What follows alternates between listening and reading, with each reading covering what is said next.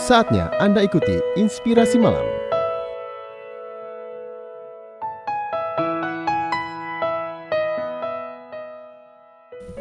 Ingatlah, tidak semua yang menyenangkan itu baik bagi diri kita.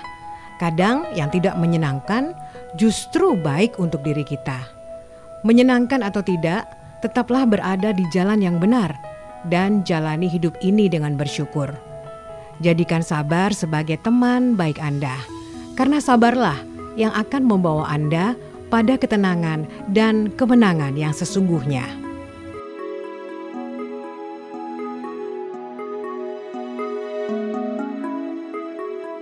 Inspirasi Malam dipersembahkan oleh 104.7 MNC Trijaya FM Surabaya.